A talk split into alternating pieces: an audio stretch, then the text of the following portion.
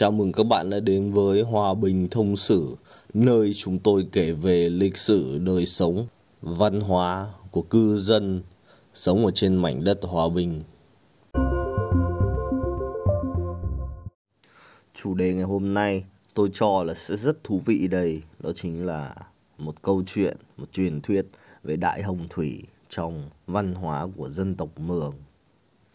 Như chúng ta đã biết, một trận lụt toàn cầu đã được ghi chép với tư cách là một sự kiện lịch sử hoặc ít ra là huyền thoại của nhiều dân tộc khác nhau trên thế giới. Những nhà truyền giáo từ cổ chí kim đều kể lại rằng họ đã rất kinh ngạc khi khám phá ra nhiều dân tộc đã từ rất lâu truyền từ đời này sang đời khác một số truyền thuyết về một trận lụt khủng khiếp trên quy mô toàn cầu. Có rất nhiều điểm cực kỳ giống với những gì đã được ghi chép trong Kinh Thánh. Bellamy trong tác phẩm Những mặt trăng, thần thoại và con người. Ước tính có gần 600 huyền thoại về đại hồng thủy trên toàn thế giới. Các nền văn minh như là Ai Cập, Babylon, Lưỡng Hà, vân vân, thậm chí cả Việt Nam. Tất cả đều có các phiên bản riêng của họ về một trận đại hồng thủy cực lớn toàn cầu. Điều này dẫn tới một giả thuyết rằng con người xa xưa có xuất phát cùng một gốc gác mà trí huệ cổ xưa còn lưu dấu trong tiềm thức về cùng một trận lụt lớn kinh hoàng trong lịch sử. Và dân tộc Mường cũng có cho mình một câu chuyện về Đại Hồng Thủy, diễn ca một trong một bài mò mường với những chi tiết có đôi chút khác biệt nhưng cũng không khác nhiều so với câu chuyện của mọi dân tộc trên thế giới người Mường sinh ra ở cái nôi của người cổ đại tại Việt Nam mà chứng cứ xác thực nhất là nền văn hóa hòa bình cho thấy dân tộc Mường đã trải qua hàng ngàn năm trên mảnh đất này từ thuở khai thiên lập địa. Tuy rằng chưa có chữ viết, nhưng những truyền thuyết của người Mường đã được truyền miệng thông qua những người Mo là những người thường có trí nhớ siêu phàm với khả năng nhớ hàng ngàn câu Mo hàng trăm bài mò. Những bài mò được diễn sướng trong những dịp lễ Tết rất là quan trọng của người Mường. Nói về đại hồng thủy của người Mường, chuyện kể rằng một năm trời hán hán, cây rừng đã chết hết cả, chết cả con cá, con cua, con cái, cháy lông lưng hổ, đổ vẩy tê tê, mẻ mai ba ba và rụng sừng hiêu. Người ta không tìm được lạch nước, đào hố cũng chẳng có nước, Người ta đi khắp nơi tìm chỗ làm ruộng, cũng không nơi nào có nước. Người ta đi ngựa dưới đáy sông, đi ngựa được dưới đáy bể, đáy lòng đầm. Biển và đầm cạn chỉ còn những vũng nước bằng chiếc đĩa, chiếc bát. Ở đây, tạm dừng một chút để nêu lên ý kiến cá nhân của tôi, người viết bài này. Rõ ràng, hiện nay vùng đất của người Mường sinh sống là những vùng cách biển hàng trăm cây số tại sao họ lại đề cập đến biển ở trong truyền thuyết cổ vùng người Mường. Tuy thế, qua các sử liệu cho thấy, khi ấy đồng bằng sông Hồng chả, chưa có trải rộng như hiện nay, mà chỉ là một vùng ngập, đầm phá rộng khắp. À, lúc bấy giờ thì biển nằm rất gần với khu vực sinh sống của người Việt cổ, có gồm cả người Mường hiện nay. Điều này đã được chứng minh bởi những cửa biển và những sử liệu đã ghi chép rằng biển ở cách Thăng Long không xa, chỉ vài chục cây số. Tiếp về truyền thuyết, người Mường bây giờ đã cúng tế thần linh với nhiều cách để mong có mưa, như là bắt trẻ chăn trâu lấy rìu chém chuối, bắt con cóc giả vờ làm bò để cưỡi, hay là bắt cân kỳ nhông giả vờ làm ngựa. Lấy trứng gà rừng và cho vào tổ họa mi, lấy con cha cho vào hang tắc kè, rồi bảo những người con mồ côi, gái quá chồng, sách bu gà dìm xuống nước, lấy váy rách làm cờ. Tất cả những cái nội dung này được ghi nguyên văn theo bài mò.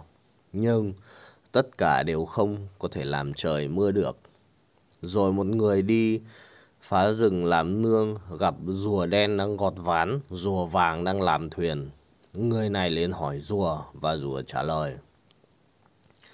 Bây giờ chim mát đã định lên ăn gan cái sao, chim tu hú đang định lên moi gan cái trăng, con khu trắng kéo lên cây si muốn lên ăn nửa mặt trời.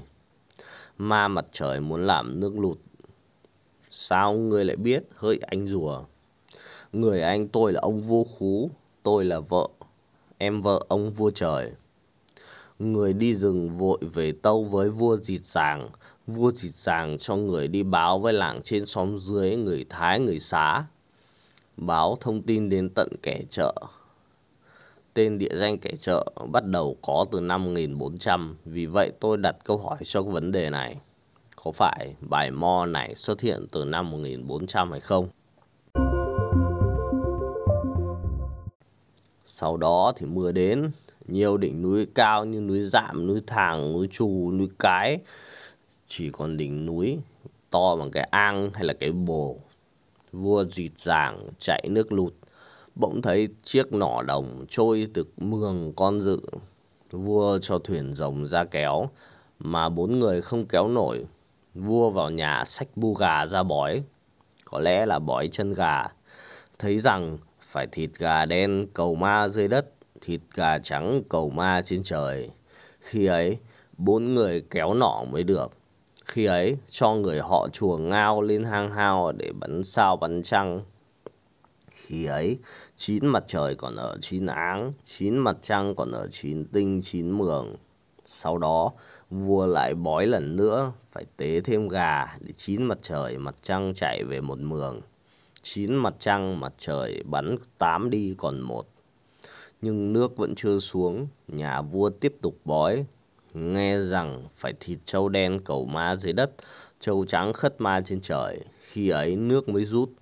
Khi ấy ông thầy then rẻ và ông then rông chạy nước lụt, nhặt được hai túi hạt giống, liền để bán nhẫn đi trồng lại. Từ ấy, các cây, các cối được sống lại.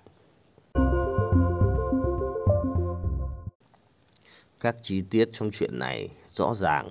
Ta thấy có nói đến nọ đồng. Có lẽ trận lụt xảy ra vào thời kỳ nhà nước Văn Lang Âu Lạc. Khi đó, sự phát triển của nghề rèn vũ khí bằng đồng đã phát triển. Đồng thời, sự kiện trong cổ tích Sơn Tinh Thủy Tinh cũng xảy ra vào thời điểm này. Ở đây có những nét tương đồng khá lý thú, đặc biệt sự xuất hiện của con rùa, mà con rùa cũng được nêu ở trong câu chuyện của An Dương Vương và tục bói bằng mai rùa đã xuất hiện từ rất lâu, từ thời An Dương Vương. Có lẽ đây là chi tiết khá đắt giá. Chi tiết thứ hai là việc bắn hạ mặt trời. Nghe rất gần gũi với chuyện hậu nghệ bắn hạ mặt trời. Tuy vậy, hậu nghệ bắn 9 trên 10 mặt trời và hậu nghệ là một nhân vật có thực Tuy vậy, lại sống ở thời điểm 2.000 năm trước công nguyên và ở Lạc Dương, Hà Nam, Trung Quốc hiện nay, tức là nằm tận ở miền Trung Trung Quốc. Có lẽ trận đại hồng thủy này không liên quan nhiều đến các trận đại hồng thủy đã được ghi chép ở khắp nơi trên thế giới. Vì thời điểm và thời gian hầu hết không trùng khớp, trận đại hồng thủy này xảy ra khá muộn, chứ không sớm như trận trước. Đã được ghi chép nhưng có lẽ đúng thực rằng vào cái thời điểm đó đã có một thời gian hạn hán lâu dài và có một trận lụt lội kinh hoàng đã xảy ra trên vùng đất của người Việt cổ.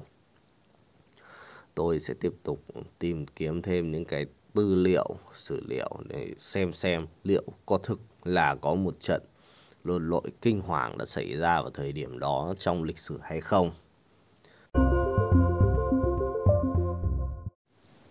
Cảm ơn các bạn đã quan tâm theo dõi và nghe đến hết chương trình.